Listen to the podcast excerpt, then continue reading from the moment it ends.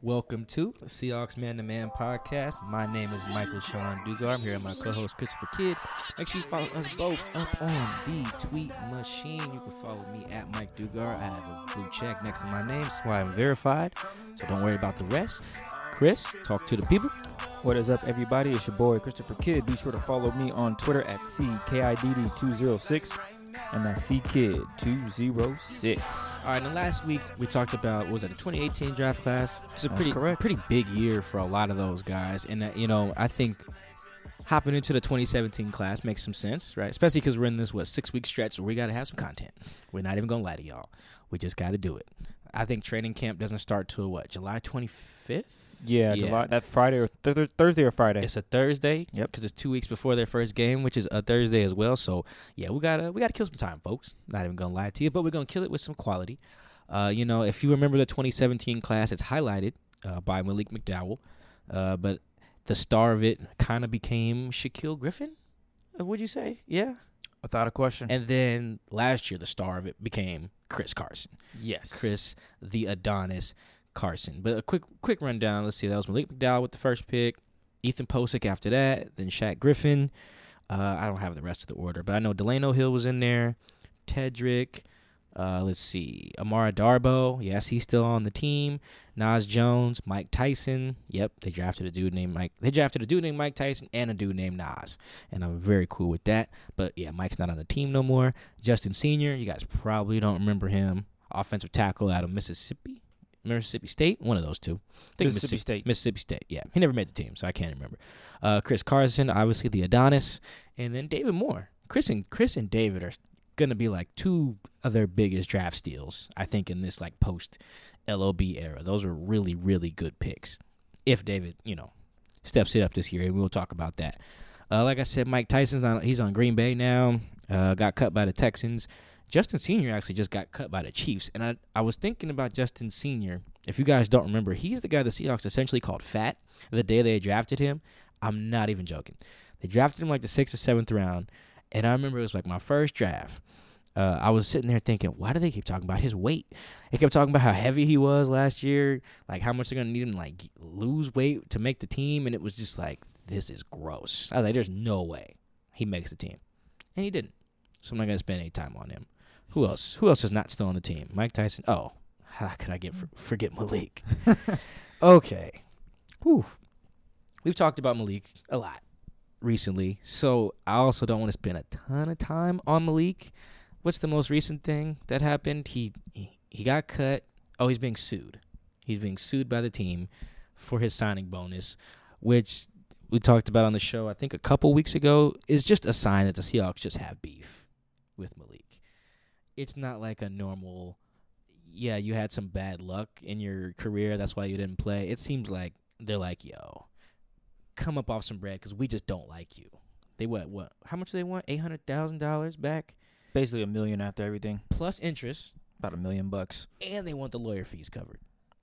Are you kidding me? It's a sad day for that young man. Yo, man. it's gonna be like that's life changing money they want back from him, and it's a drop in a bucket for them. A million dollars is a drop in a bucket for the Seahawks. Like, and it's a million dollars will change Malik's life forever. He may never play football again, you know. So when and, and the Seahawks, I know they can they look at it that way. Like, yeah, we need our bread back, but they know that taking a million dollars from the kid is like, oh, this is his life's gonna change drastically, and the Seahawks just gonna use that money like a backup fullback or something, something that don't even really matter. So I do feel bad for him there.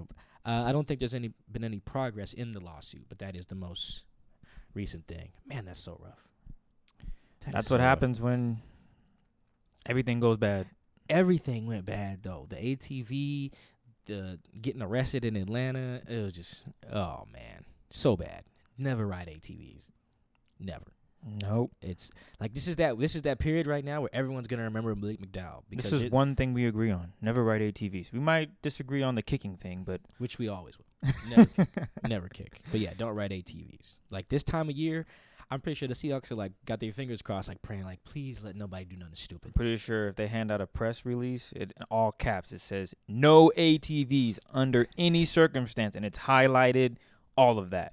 I think they really they need probably should sit down. I mean, they know all this because a lot of this is in their contracts.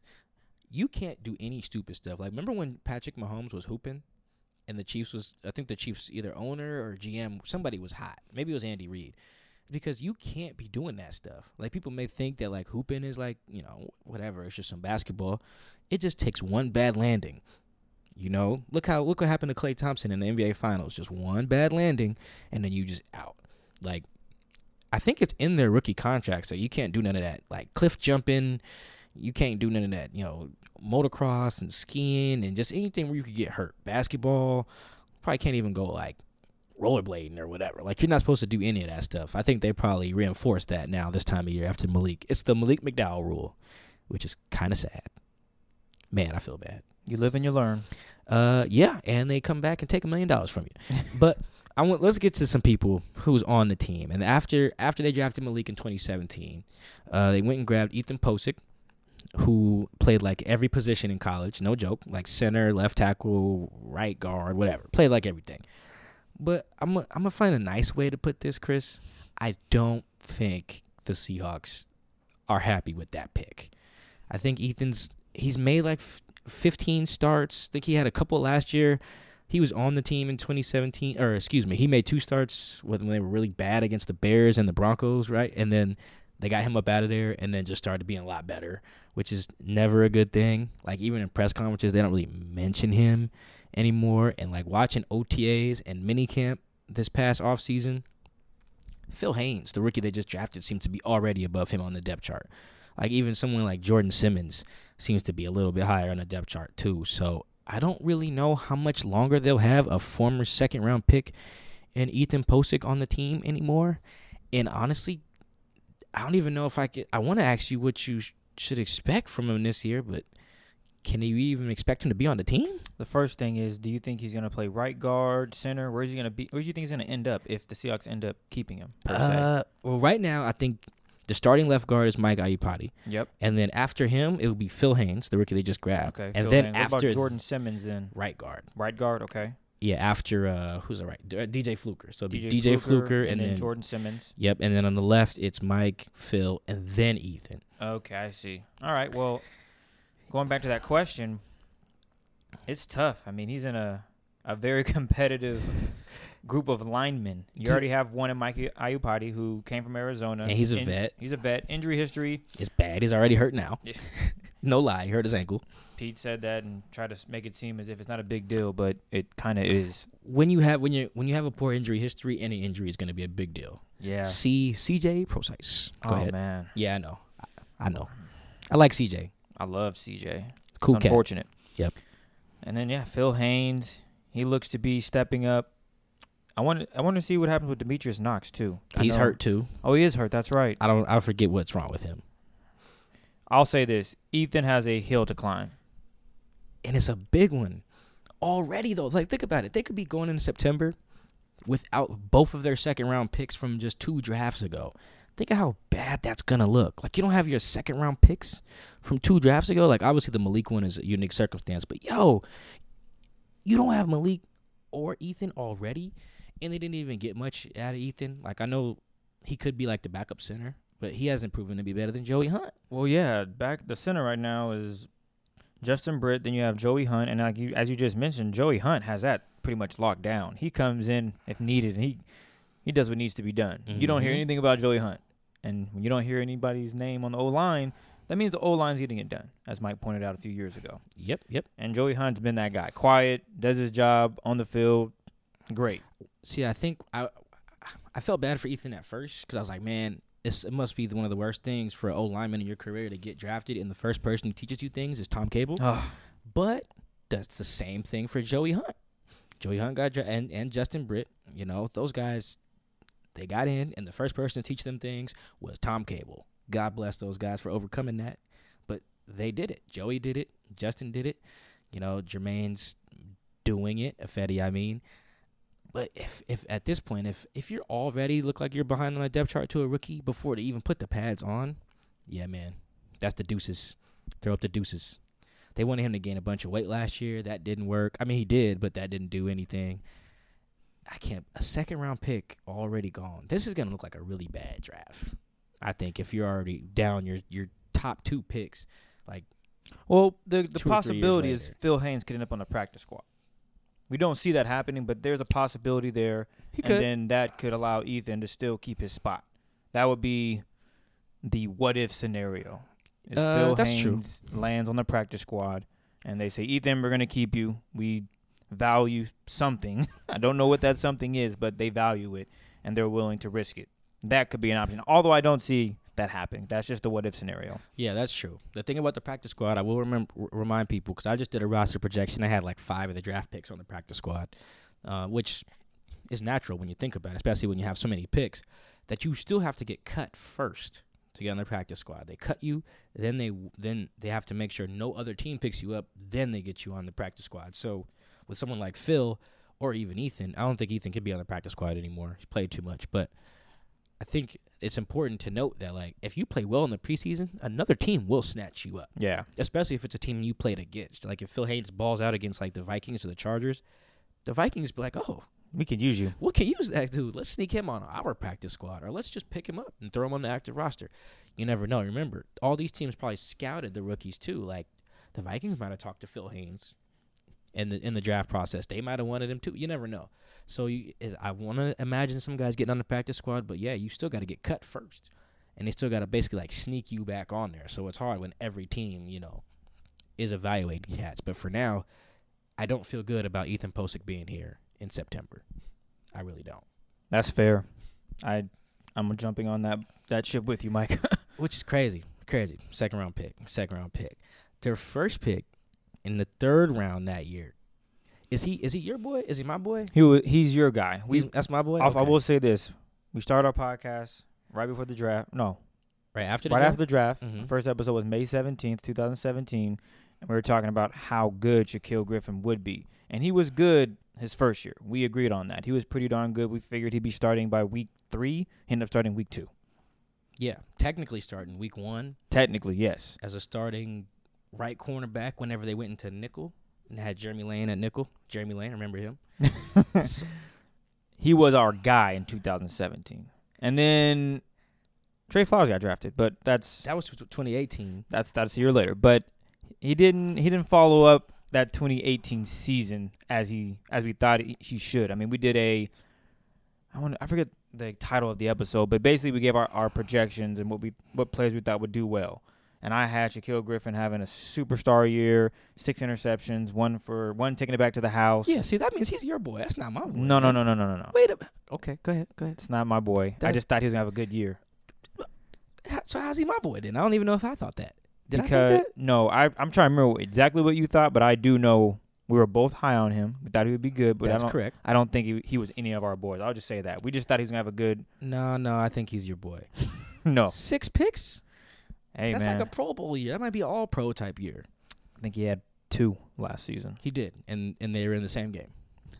Wow, that's That was a really good game. it's a good game, but we need They actually lost that. the game, Seahawks too. would love to have. They would love his presence to be more consistent. How So- about that? Uh, yeah, okay. So I want to talk more about Chris's boy, uh, Shaquill Griffin. yes, I'm making him. He, that's your boy. That's just how that's how that's gonna go. You know what? I think I think the expectations were a little too high because I don't think people really understood the difference between being a right cornerback and left cornerback, and it really is like. I don't. I want to make another analogy here, but I really I don't want to dip into the basketball one. I will say this: you're just going against a different level of cat. Really, like if you look at some of the plays where Shaq is beat last year, it's it's by the other team's top dude. You know, like there's some there's some really bad clips from like the Niners games, and then you know I don't know if Dante Pettis was technically the Niners number one dude. I can't remember, but like he got by him a lot. You know, the Rams guys like Robert Woods getting busy on him. Uh, that that big Davante Adams catch against As we the watch it right now, Oh boy, Davante got him so bad off the line. But these are this is the level of cat that he's going up against. Now, to Shaquill's credit, he was really good against the Vikings, uh, really good against Stefon Diggs and Thielen. Uh, for my money, is the best receiving duo in the league. I think, right? Yeah, because Pittsburgh's broken up. Well, I guess now it's the Browns, Jarvis and, and Odell. But even then, that actually that's a good question for people. I want to know what people think about that. But he's going against a different caliber of cat now, and I don't think we really anticipated that correctly. And so he really didn't have that good of a year. And I told Chris before the show today, I think I was in denial. I think I was so high on Shaq. Okay, maybe he is my boy then. I'm just thinking about okay, maybe because I was really. I couldn't. I couldn't year. remember the things you said, but I do remember how I brought up the fact that I said we should. I said, "What do you think about switching Trey Flowers to that right corner spot?" He said, "No, no, no, no, no, no, no, no." Or is it the left corner spot? Yeah, left. Excuse me, left corner spot. And you're like, "No, no, no, he's fine." I'm saying, Mike, bro, Trey Flowers is literally taking out the number two guy. They're not using him. They're attacking Shaq every day. If they just every game, if they just switch the two, I think it'll make a difference. You are not having it. I wasn't, and I think And you you the point the point you brought up was good, but at the same time, I'm thinking, Mike, it's just not working over there. You got to try something new. That's that's true. So I think there was like a few things that got me uh, to to like admit what Shaq admitted in OTAs, and we got the audio of that that we're gonna play in a second. I think at first it was the it was Sam Gold did a breakdown of Shaq in like December. Uh, on the Athletics, beautiful breakdown. There was that talking about how Shaq's over aggressive, has some struggles in zone, uh, has some struggles like with uh, with his hips, a lot of stuff at the line of scrimmage, some technique stuff. Uh, and then there was we had Sam on the podcast, who basically broke down all that same stuff. Then we had Ben Baldwin on the show, and I think after all that, and then it was the Cowboys game when Dak Prescott treated Shaq like the mark and ta- targeted him what ten times in the first half. I think after all that, I was finally like, okay, maybe Chris's boy wasn't that good this year. And then we got Shaquill Griffin. This is at I think uh, OTAs this year, talking about exactly how disappointing you know his sophomore season was. You know, I can give myself any type of grade, but you know, only way I would get better if I be hard on myself. And um, last year was just an average year. You know, and being that number one corner, I can't have average years. You know, I got to be the guy that they can continue to look up to and be able to count on and make the big splash plays when it's needed. And I got to be that guy. I got to be more than just good. I got to be more than just great. I got to be elite, and I got to be that type of guy that they can count on. So last year was just an average year, and that's just something I'm not looking forward to. And uh, I hold myself to a higher standard, and I got to do the same thing this year. And um, you know, I got a different mindset than I did last year. So I said there was four things that sold me on like believing that Shaq wasn't very good in 2018. That was the fourth thing, and you know it was hearing it from I don't like the horse's mouth thing because what? It's weird, but hearing it from Shaq, I was like, oh okay, okay, he needs to be better. And when he was saying that he has a different mindset, I'm glad someone followed up in the press conference. I can't remember who it was, but they really tried to get into what exactly, like how his mindset was detrimental last year.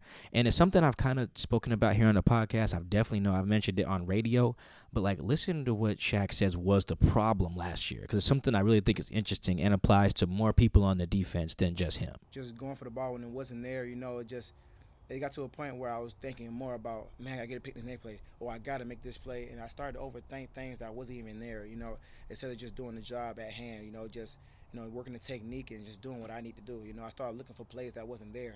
You know, when you when you play like that, you focus on too many things instead of just focusing on just your job, and that's the mindset I had last year. You know, like I said, you got to continue to grow. You got to continue to mature.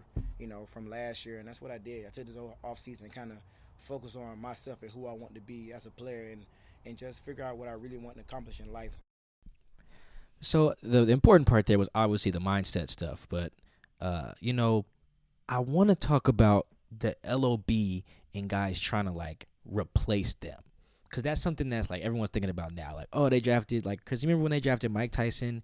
Basically, this draft class, we was calling them like Legion of Boom 2.0. Not That was- because I was never doing that. That was the stuff. name of our episode. Was it? Yeah, it was question marks. We Okay. didn't, we didn't say this is gonna be a Legion of Boom, but that's what we were reading That's about. what it was. Yeah, Yeah. it was like, okay, this dude's a new Kam, this dude's a new Earl. Like they, it's like, nah, man, you can't replace Sherm, you can't replace Kam, you can't replace Earl with just talent. It starts upstairs, and by upstairs I mean your brain and how you think. Like Sherman was built a different way mentally. He was a killer. Kam Chancellor, f- for my money, was pretty much a psychopath, right? like he would be happy, smile, go lucky when he locked in the locker room. Come out there with a dark visor, hammer and stuff, and he'd kill people. Then he'd get back off the field and start smiling. You'd be like, dude, you're nuts. He's the Black Thor.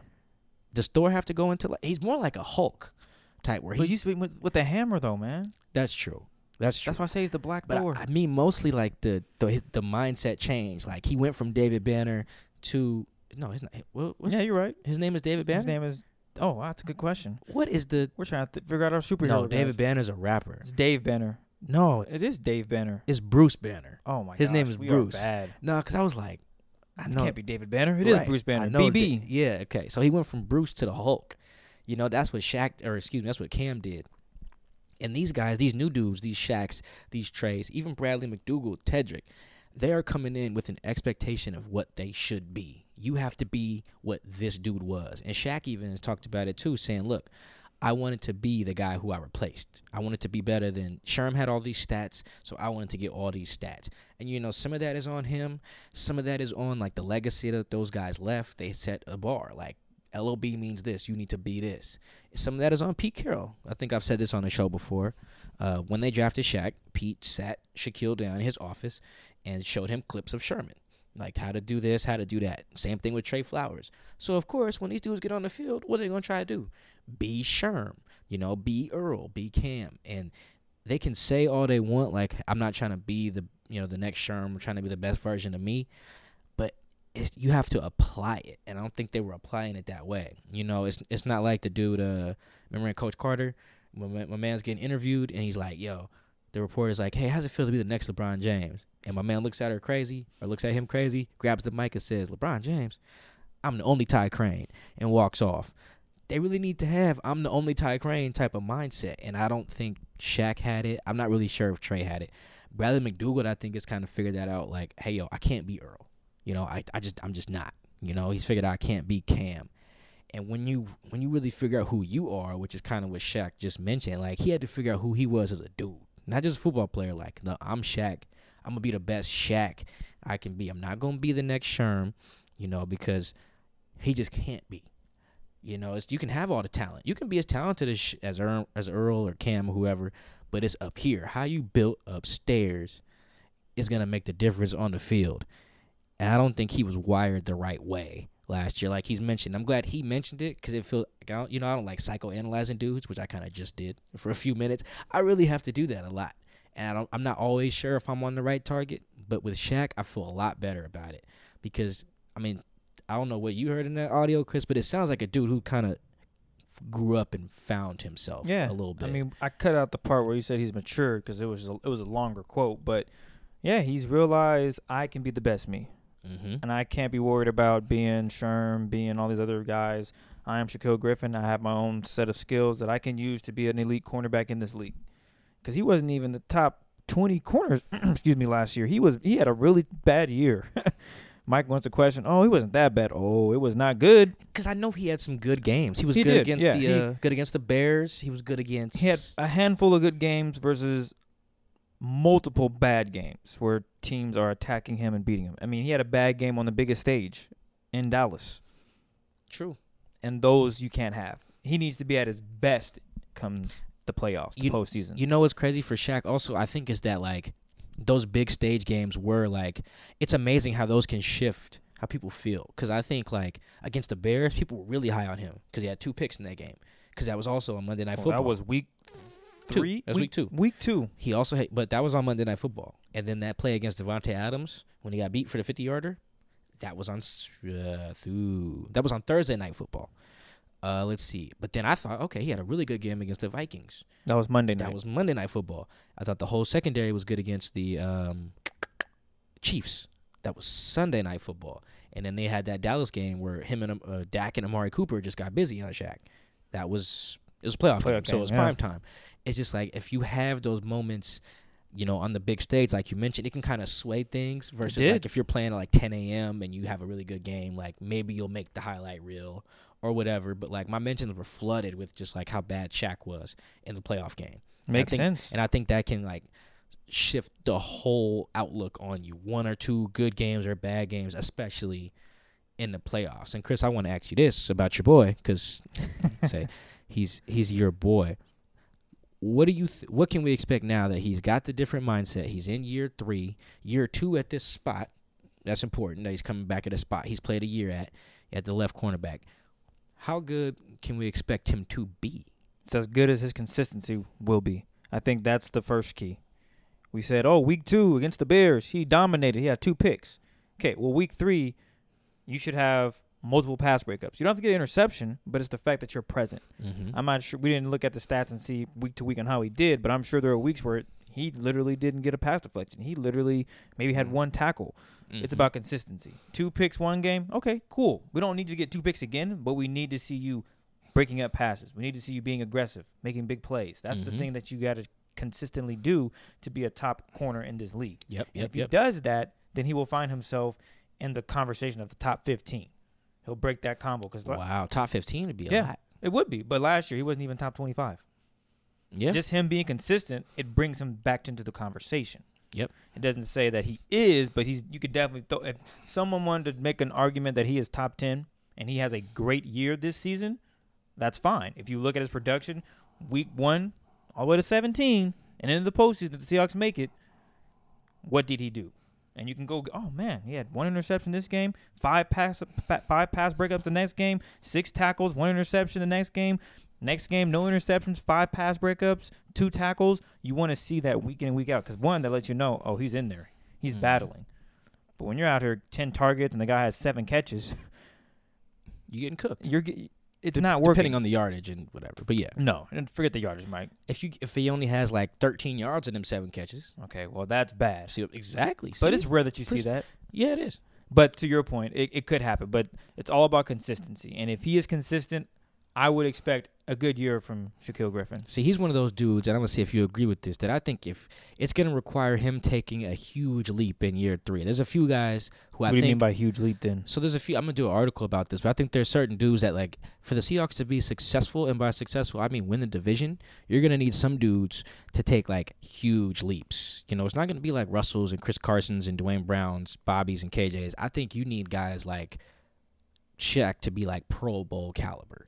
I think you need like Jermaine Ifedi to be like Pro Bowl alternate caliber. I think he's on his way for Jermaine Ifedi. Not to go off subject too much, but I think he's on the way. I think Shaq is one of those dudes. I think that you need Tyler Lockett to go from like fringe Pro Bowl because remember Tyler still never made the Pro Bowl as a receiver. It's tough, man. Well, yes, I think to, to be You just successful, named a duo that those two automatically get a bid in. yes, you need Tyler to go. I think if I had to name like some of the three dudes who need to have the biggest jumps, it's Tyler going from like Pro Bowl fringe to All Pro. It's Shaq going from bottom half of the top starting cornerbacks to Pro Bowl cornerback, and then it's Jermaine Ifedi going from like we hate you to like we need you to be one of the best right tackles in football, which is not an unreasonable expectation for a fourth year dude who was a first round pick. Yeah. To me, maybe I'm tripping, but I think uh, before uh, the last thing on Shaq, I, I think he's one of them dudes on the team where it's like we don't need you to just be good or okay. If for the Seahawks to have, have the success they want, which is again winning the division, so that means they got to beat the Rams, who I think they have no shot at beating. Uh, they're gonna need Shaq to not just be good, like he said, he needs to be elite, Pro Bowl caliber. The good news I is think. he has that mindset, but now he has to put it on the field. And I think he's got the talent too. I I think in terms of like the athleticism and the smarts, I think it's there. It's just a matter of like you said, uh, putting it on the field. I well, want, come August, he'll get to do it against DK. That'll be fun. uh, yes, that'll be great to watch. I want to loop uh the two safeties that were like in that like LOB 2.0 group together real fast, and that's Delano Hill and Tedric, because I don't like Tedric had his his first season as a starter, and it wasn't great. Man, Uh, the dude what plays too much Madden because the the hits he he does he does not like wrapping up. He likes just flying in with the shoulder. Yeah, he laid somebody out. I think in week five. I think it was Brandin Cooks. I think it was pretty bad. Uh, so and then you have Delano Hill, who hasn't really started much at all. I think he's only had like two starts. Uh, he ended the year with a cracked hip last year, and he's basically still recovering from that now. I want to. I want to ask you this, Chris. Should do you think the Seahawks can have a successful year with either of those dudes starting at safety? I wouldn't say either. I'd go more towards Tedric Thompson being the starter, not Delano. I think Delano still has a lot of room to grow. I mean, we only saw him in two games. In those two games, he I think he was really good against the Chiefs. that was week 16, right? Correct. That yeah, he was solid again in that game, but he hasn't put enough film for me Mhm. to say I trust you at that position. Whereas Tedric, yeah, I did point out the fact that he is a terrible tackler. He does not take good angles. Which is very important, bro. He's playing free safety. yes, it's very important, but I believe he's also a few more games ahead of Delano in the department of knowing the defensive schemes. yeah. He's played way more football. Played way more football, and that's Mhm. important as well. And I think tackling just comes down to a simple thing. Hey, bro, I need you to wrap up. you can't come in with your shoulder because you're that's not who you are. maybe in college and you could do that, but now you're you're in the, in the NFL where yeah, a shoulder tackle is not going to bring a lot of guys down. You have to physically wrap the person up, and if you can't bring them down, teammates will come to help. Well, I'm I'm gonna ask you this then too. They they just drafted rookie safeties. Yes. right? They got Marquise Blair to play strong, and they have Ugo to play free. Do you think that Tedric and Delano will could beat out those guys and like get starting jobs? I don't know about Delano. I think Tedric could. You think he can beat out Ugo? Yes. How about this? I want to. I don't know. I, Marquise Blair is a wild card. He could really, he could be back there. I think he probably. End, I remember I said a few episodes ago. I think he end up. He probably will end up starting on this defense. Well, that would be because Bradley's a strong, starting strong safety right now. So the They they might put him at free though. You don't and- think and so? Then start Marquise. Exactly. So then we got no Tedric and no Delano. Then it's Ooh, it's go- training camp is going to be really big. Mm. Training camp is going to be really big and exciting. Really big and exciting for that alone. See, here's the here's the other thing. I think when I was writing about Tedric, guys was telling me like, "Oh yeah, you know he's this great ball hawk, and Pete Carroll loves his ball hawk skills." I didn't see it last year. Did you see the ball hawk skills? I know you mentioned the tackling, but he was supposed to be a ball hawk, and I don't really I think I, saw that. I'm gonna go check on his pass I- breakups. Did I you saw see more It? of that from Bradley McDougald, if anything. Yeah, Bradley had three picks last year. He had one against the Panthers that was clutch. Yeah, in the red zone too. Yep, I know exactly what you're talking about. perfect. I would think Bradley McDougald took on the ball hawk. He took on that more than Tedric. Tedric, he didn't have a good year, in my opinion. Mm-hmm. Okay. Three three passes defense for uh Tedric, yeah for Tedric last year in ten starts. No, you're not feeling it. I think he can beat out Ugo too for for what it's worth. but I, I think Marquise Blair would be the guy that's where they can put him anywhere, and if they wanted to, he could play that position. So if they don't have Delano, you don't have if you have Marquise there and you have Bradley, what do you think they should do then? Should they keep him? Keep Tedric? No, Delano. I don't know if you keep Delano. Uh oh, hot take. We I don't know if you keep Delano. there. What do you think? Do you think they should keep Delano? I don't know. I was asking you, man. I don't- You know, Oh, I wanna what hear you- your opinion. No, no, it's cool. We got yours. That's straight. We straight. We don't even need. No, we we we good. You, I want you to have the hot takes. It's not even a hot take. It's the, it's the fact of the matter that I don't know if Delano is ready for that move to be the starting role. Mm-hmm. The backup role, we saw that. He had one good game. The other game, I think he was good in week 17 too. I can't remember though. if you can't remember off top, it probably wasn't that good. I mean, I watched a lot of games last year. you year. did, but at the same time, if it wasn't, if it didn't stand out, dang, Delano had a great game. It's, it wasn't all that I good. kind of remember. I just remember thinking that when they announced that he had a cracked hip, I was like, "Ow!" Yeah, Uh, and then I was like, "Wait." He played the whole game. So when at one point did he crack his hip? kept playing. Yo, dudes in the NFL like and we see this in the NBA too. People talking about how tough Klay Thompson was for uh, tearing his ACL and then coming Still back on hitting the free throws. Sheesh.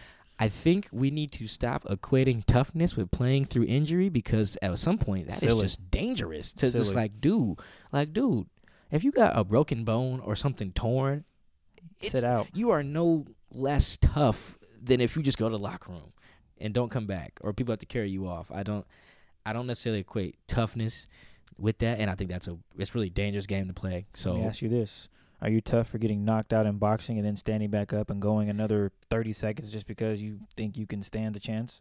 I think every boxer is tough because you play a, you play a sport where the goal is it's, it's really just you and another dude hitting each other in the head for like 30 minutes. Like, come on. Like, I'm never to call a boxer not tough.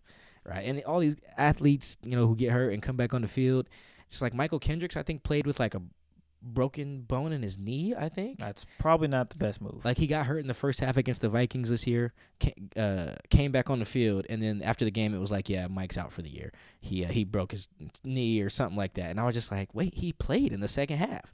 So what? they shot him up with some drugs and he couldn't feel pain, and then when And that then- goes away, oh my god! It was like, hey, trainer dude, I can't feel my leg now. Like, help. Like one of the rookies this year, uh, it said in college he played with like a broken collarbone last year. I was just like, dude, what position do you play? you did what now? he played as a d- defender. I'm gonna write a story about it, but That like. terrible. what's I don't equate none of that with toughness. Uh, by the way, speaking to Delano or all these guys, so I'm gonna leave the hot takes to you. You said that I don't even know if it's a hot take. You I said just, they're not gonna keep I just think it's an opinion based on his production and what they brought in, who they drafted, where they play, and what what I've seen just at minicamp, which is nothing. Ouch. Ouch. You can't do man. anything in mini camp. You know, I feel you. You know, you know. I mean, what was I say? These guys out there killing it. hey, man, you could. You could. You could. They look good running. All Hey, right, hey, high man. knees. They catch everything that's thrown to them. Awesome. Training camp. Training camp. I think will settle this conversation for sure. Yeah, I mean it should. Well, that in the preseason games. That too. That that is that as well. You know, I hope Tedric makes a team. Man, I like Tedric. I like him, even though his his Colorado team killed us. But this next wide receiver, though, this is definitely your boy. Absolutely. Yeah, hold on, everybody cannot be my boy. Let's let's get that out the way. I don't know if anybody's your boy. I don't think nobody in this draft class is my boy. No, During the break when we put in that Griffin clip, we were discussing.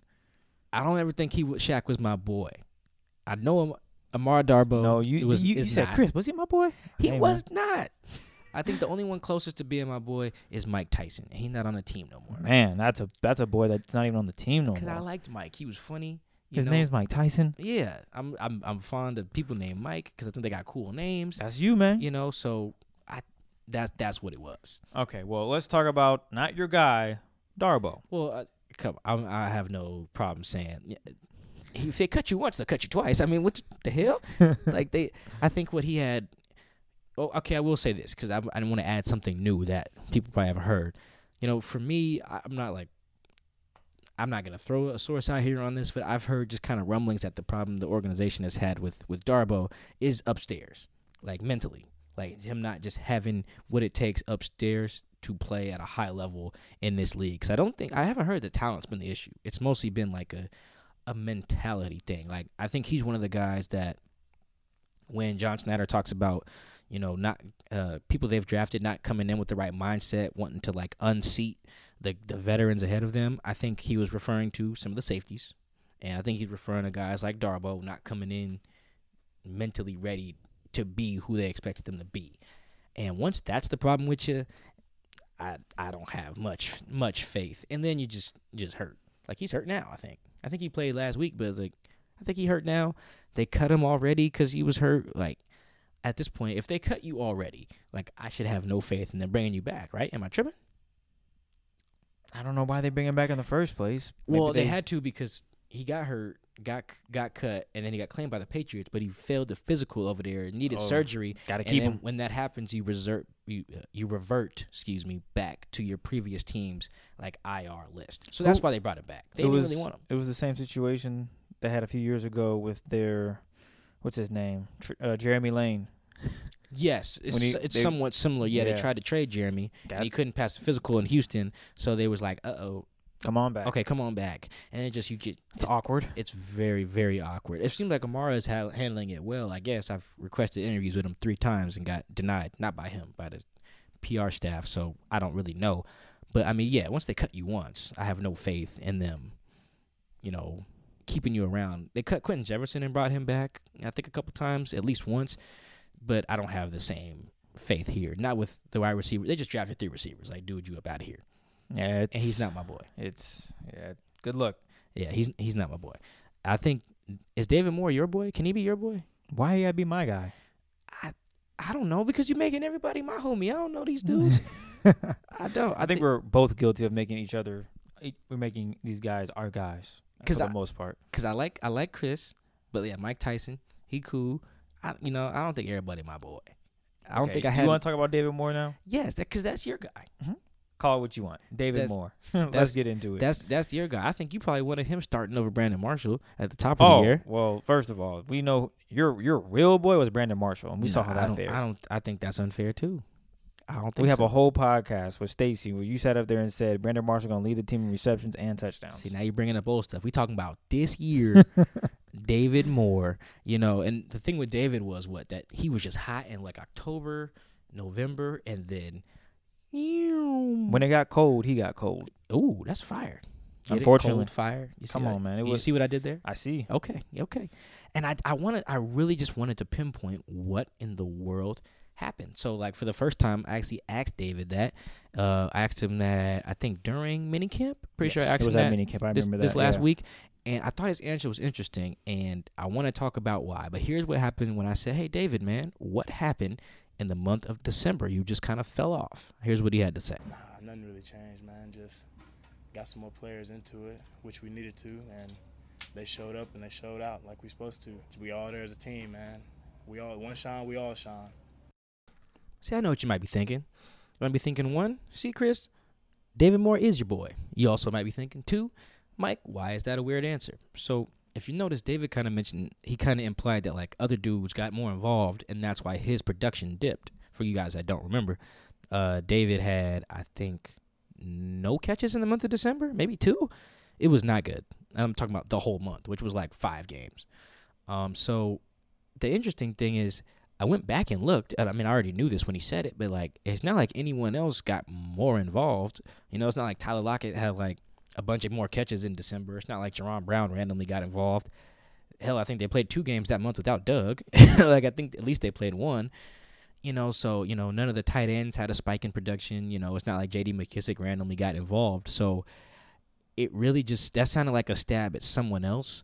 It sounded like whether that was a jab at like maybe the the play calling the coaching staff, I don't know, Russ maybe. It just sounded like that was his version of saying, "Look here, my name Bennett, I ain't in it. But if you want to really find out what happened that month, you go talk to the guys who was calling the shots." Like that's how I interpreted that. And I don't know if that's good, bad, and I don't necessarily think Chris is that enough for me to feel confident that he's not gonna have that same issue, you know, this year. It was interesting. He didn't really answer your question. He kind of, as you mentioned, he put blame elsewhere instead of coming out. And I don't want to say put blame elsewhere, but he didn't just answer it. He didn't say, I didn't do this. It felt as if he wanted to, but he just didn't for whatever reason. And it'll be interesting to see what he does because he was dominating. I mean, Russ would throw it up and oh, David Moore another touchdown. How is he getting open? You watch the replay, runs by oh, guys. Oh, he's yeah, he was he was having and a good year. And it could be the simple fact that they kept. I mean, maybe we can go back and watch film on him on the routes that he was doing, and maybe teams game plan for that. Because after a certain period, teams are able to see all this guy does is run streaks. If you play seven yards off of him and you know where mm-hmm. he's going, and you're there and make a play and you slap it out of his hands or he drops it, because I know he did drop a few passes in December as well. That was another problem. There was a pass that was tipped. And we had a huge discussion on it. You know who would make that catch? Oh, that wasn't in December. That was like Oh, week- wasn't- that was like that was, that was against the Chargers. That was in That was like early, October, yeah. when I he was can't- having his run. when he was when he was playing really well. But I, I do remember he had a few drops where it was like, dude, you got to catch that. I mean, here, here's something that you mentioned that I think is interesting. Going into the 2018 season, they simplified his route tree. They were like, you're gonna be the I think he was the X. I'm like, you're gonna be the X receiver for whatever it was. I think he was the X, and you're gonna run only a few things. We're gonna really Yes. simplify your assignments. You're gonna only do this, this, and that. You know, it was more than just streaks, but I get your point. it was Yeah. very it was very limited. Uh, and I think this year now they've expanded that. which could help him. True. Or it could be a downfall. Yes, I think what's honestly, to be honest, I think what's going to help him the most is that they drafted three receivers, including Pushes DK him. Metcalf, Pushes because. I think they all needed that. They all needed it, and I think Pete Carroll kind of laughed when I was- I asked him about like, hey, how did the how does drafting those rookies affect some of your returners like JB, Jaron Brown, David Keenan? He he laughed a little bit like, yep, competition really helps. It really does, and I think David needed that. Cause think, imagine being David, and not only did they draft the receivers, but like they drafted a stud like DK to play the same spot as you. Doesn't mean David won't be better than D- DK this year. He could be, but like that fire helps. You know, Chris Carson felt it last year too. Like when they drafted Rashaad, it was like, uh oh, it's go time. You know, sometimes you do need that. Like It's a you, push. you know, Cliff Avril likes to say on KJR all the time, like, yo, they drafted a D lineman every year that I was on the team. It's like, yeah, man, they need that fire. And what happened? Cliff balled out every year, right? Till he got hurt. So I think that David's in that same position right now. It's like, man, they drafted some studs. Yeah. And I think he probably he he said he, he didn't think about it when they uh, oh, they think about it. yeah like come on maybe maybe they didn't think about it right away but it's like you, You, get think about it, and man. you see like six four DK running down the field and you like all right if another, if another, if the athletic hired another writer to do the Seahawks, my people like, whoa, whoa, whoa, whoa, whoa, whoa, whoa. From the athletic too. yeah no I I that would, would, be okay. I would right. definitely feel the heat like I'm always trying to be my best anyway but like I would really it would be a conscious thing like yo I'm gonna be better than whoever they bring in Exactly. That's what you got. That's the mindset you have to have. You might not. As David Moore, I don't, I didn't think about it. Yeah, you did. It's the first thing you thought about. You, you're watching the draft. You want to see who they're taking. You want to see is my position in jeopardy, mm. and it I, should be. I think the question was, were you motivated more? And he was like, no, which may be kind of true, but it's definitely something he's. Come on, you got to know they drafted three dudes who play my spot. that says, okay, either you're gonna get it done, or these three dudes are getting you off the field. Which is it gonna be? And to your point, hopefully he balls out, as we mentioned with Cliff Avril, as other Seahawks have when their position got a bunch of new guys on the team. And for him, falls down the line with consistency. If they give you these routes, you got to beat that guy. Period. You got to beat him, and you got to make the play. I mean, he was doing it early because teams didn't know who he was. No, who's David Moore? But then December came, and they had some Oh, film. Got some film. Okay, Mhm. you're doing a lot of fly routes. Hey, we'll just drop back and get a play on the ball. And Mhm. that they took it away from him. And at that point, he was ineffective. And I think I think another thing that uh, who was that Sam that mentioned it or Ben that like the Seahawks don't have a plethora of dudes who good at beating man. I think that was a problem. I think was that Sam who said that because I remember we were asking about what are they gonna do without Doug, and it's just like Doug was really good at beating man coverage. Like like he was like, all right, dude in front of me, I'm gonna just beat him. I think David mentioned that too in his press conference uh, this last week. Like if he can do that consistently, like you mentioned, then I think he'll be fine. Yeah. But I don't really I don't really have faith in anybody on the team other than Tyler to beat man coverage consistently. As Tyler beat it in zone, he'll beat you in man. I mean, he can run. I think Tyler can run every route. Yeah, I think he's a top I sent you that one thing. Yes. I think he's a top 10 route runner. yes. Maybe top I can name Mm. 10 guys better than him, but I feel you. What? You really don't think it's I mean, there's 10 guys better than him. I'm sorry. at route running. At route running. Yeah? I don't Yeah. think so. I mean, if we put the list out, you would probably be like, dang, okay. nah. right. I've I can name list. right I now. sent you the list. Yeah, and those 10 guys are better. Who? Okay, you want to start and do this? Go ahead. Go ahead. AB, Okay. Julio. I don't think so. You don't think so? No. Why don't you think so? I don't think so. No, I think I- I, think a lot of what gets him open is the respect he demanded as a big, strong, fast dude. But in terms of being a technician, I don't think so. I don't think so. Go ahead though. Who else you got? Who else you got?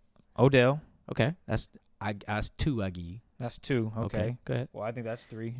Hopkins, Texans. Yeah, that's fine. That's four on, for me. Okay. Number five, I'm going to go Davante Adams. Okay. Number six, Adam Thielen. Okay. Number seven, Stefon Diggs. Okay. Did I say Antonio Brown yet? Yeah, you said AB. Okay, That's your that's first name. seven. Let's see who else is out there. Oh, Keenan Allen. Okay. Who else am I missing? Oh, Alshon Jeffery. I don't think so. What? I've I've watched a lot. oh my god. What? Alshon Jeffery? Oh Ye- my god, tripping. Am I tripping? Yes. You think so? Alshon? Okay, I'll take Alshon off. What? You, I don't know if you watched the Eagles at all, I but do, yeah, man. Just won a Super Bowl not too long ago. I, I, mean, you watched him. yeah, I watch a lot of receivers. Who am I missing? There's two more guys that I'm not. I'm drawing. Oh, Larry Fitzgerald, technician. Ooh, I That's don't nine. know. I you don't know Larry Fitzgerald. I he don't ain't know if- got. I don't he know if- has no speed. Number one. I don't know if he's a top ten route runner right now. Oh man. Larry? Larry. Uh, I think he's got the best hands in the league. No, Well, I think D Hop has the best hands. You think so? Yeah. Oh yeah, I think D Hop has the best hands. Larry, trying to think. Larry's probably top five hands. And that's number nine. Oh, and I'm I'm I'm blanking. T. Y. Hilton easily. Ooh, I think Ti and Ty Ty Lockett probably about the same. Okay. And then my last guy to, to close out my list. He's in the Cincinnati Bengals. AJ. AJ Money Green. See, I don't think so either. I feel thi- you. I think guys like Julio and AJ and even like a Michael Thomas are just like dominant in ways that's not necessarily limited to just route running. Like they're just big, fast, and they demand respect because of their big bigness and but fastness. when you see the routes, have you? I mean, is bigness I a ha- word? I don't think so. Is fastness a word? I think I just made up two words. I I disagree. Just because just because they're big and they re- demand respect, the routes that they do. I mean, look at this double move by Julio right here. I don't here. think Julio's a bad route runner. I just I mean, think look at that. I think Tyler is elite. I I, think I feel you. It's just I think you're looking at it because Tyler's quicker, faster, and he's smaller and he's doing it and it looks better. You exactly. but that doesn't mean he's better. Ah, disagree. I feel you though. But that's my. I just gave you ten, and I think those ten are better. I think you took had like Alshon. you had like two debables. Two debables. I'll take that. I'm eighty percent. I'm out here. Yeah, okay. yeah, that's, I, I give you. I don't know about AJ and Julio. I don't. I respect it. But okay, let's. We have who? So David Moore. We need consistent. The Seahawks need consistency from consistency from him. I think they honestly just need consistency out of everyone on this list. Actually, not because I don't think it matters with Amara, Delano. Nah. Oh, we forgot about Naz. Well, there, there's not much for Naz. I mean, he's in trouble too. Yeah, that's the thing. You know, Look at that! Look at that! Look at that line there. Well, it's not even that they got a bunch of talent there. It's just that like he got to the point where he was unplayable, and I'm always worried about guys who get to that point. Like just one thing, if you're just like not up to snub, where like Tedric, maybe he wasn't as good as they had hoped. Maybe like Shaq wasn't as good as they hoped. Maybe they've had some other guys who weren't as good as they hoped, but they were like, Naz, we're just not gonna play you. Like whether you're Mm. healthy or not, and those guys give me more concern than anyone else because you have proven that you can't. Like they've proven that all right, we're comfortable not using you right? We're we're we're good at this position to the point where I will just put you on the bench, Damn. and that is bad, right? And then they drafted a defensive tackle, you know, Demarcus Christmas. Then they bring in, you know, they love Poona. They've already put Poona over you, and then they bring in JT. Oh ah, man, I can't pronounce that brother's name. From I'm bad with the Polynesian names. I I don't even like to try to butcher them. And they brought in another undrafted defensive tackle too, and they signed Al Woods. Ooh boy, I'm just not feeling feeling great there. Like he's one of those guys.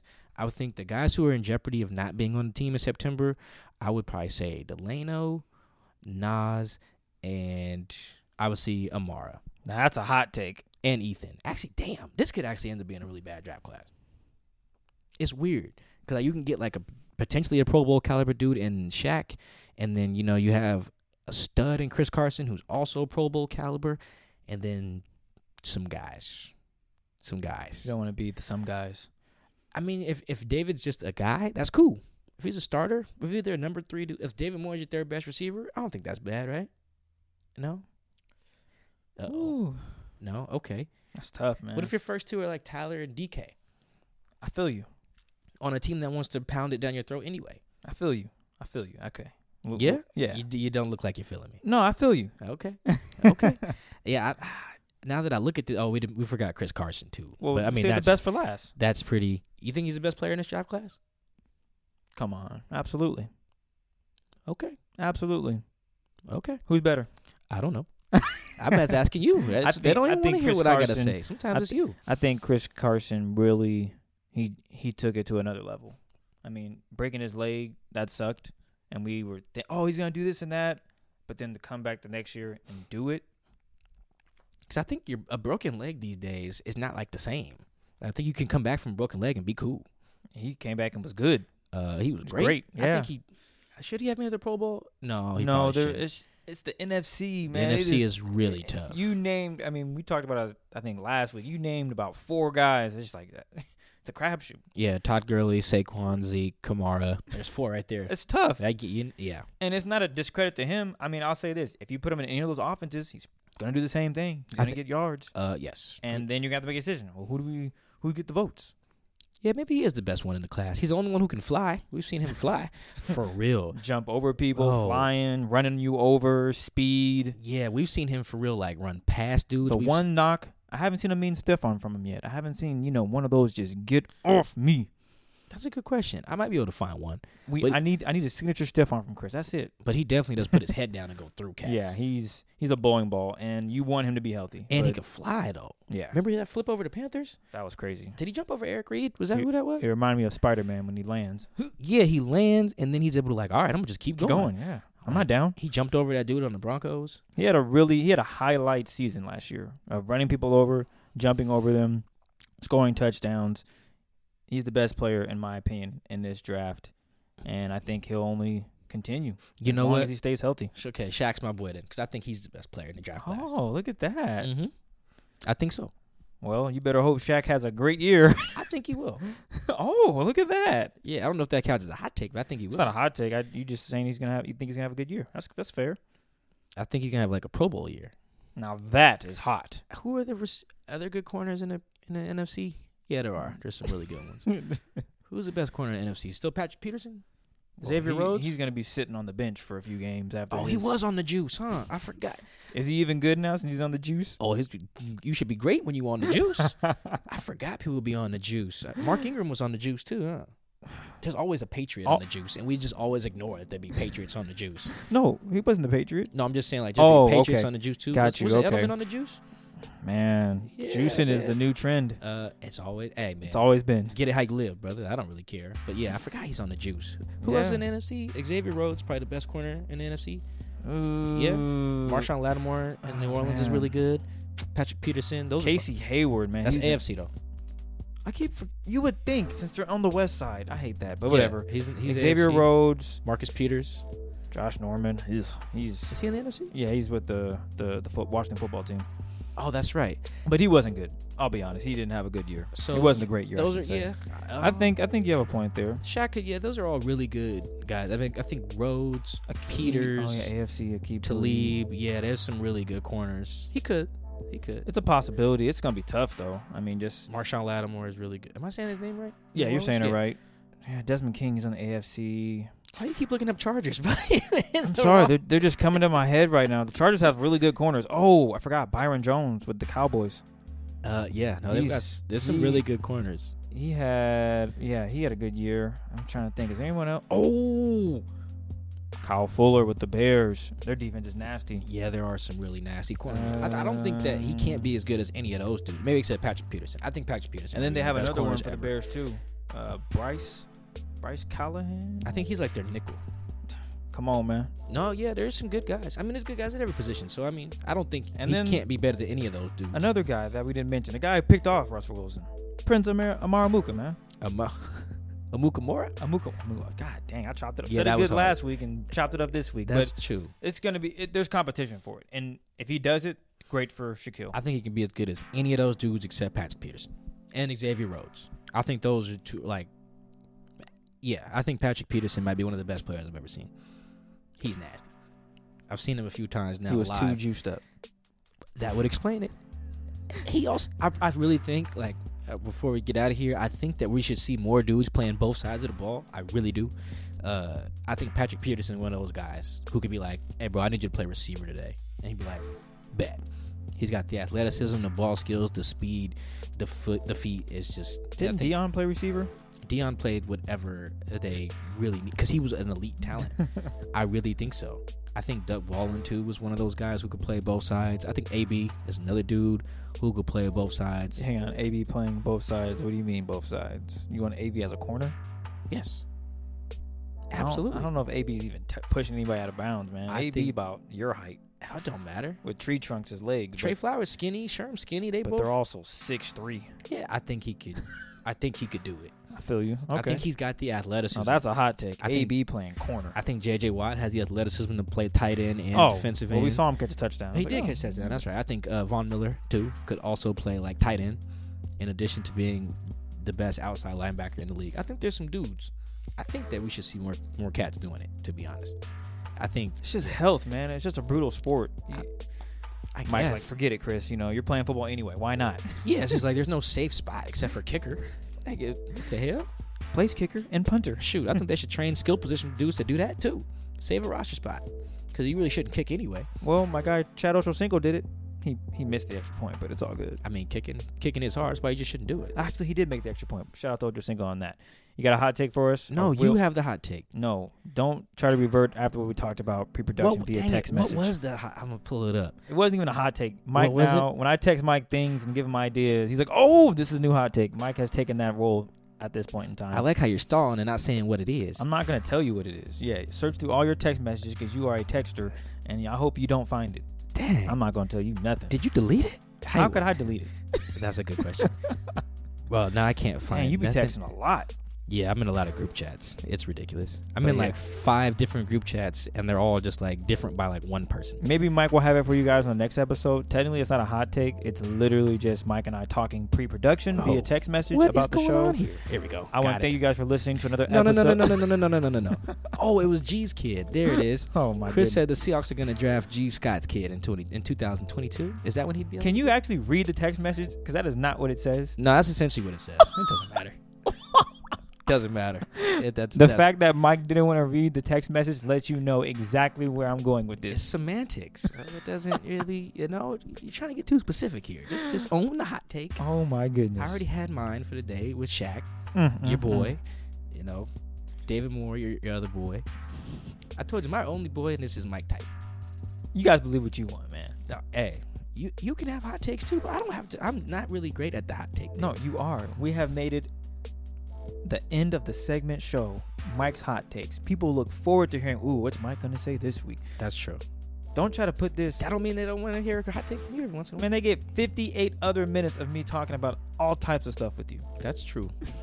That's true. I think Mike's saying is Chris, man, these hot takes are getting tough, man. I keep some Well, of I them are good, some of them are bad, and that's okay. That's why it's Mike's hot take. Tyler Lockett not being top ten route runner is a hot take.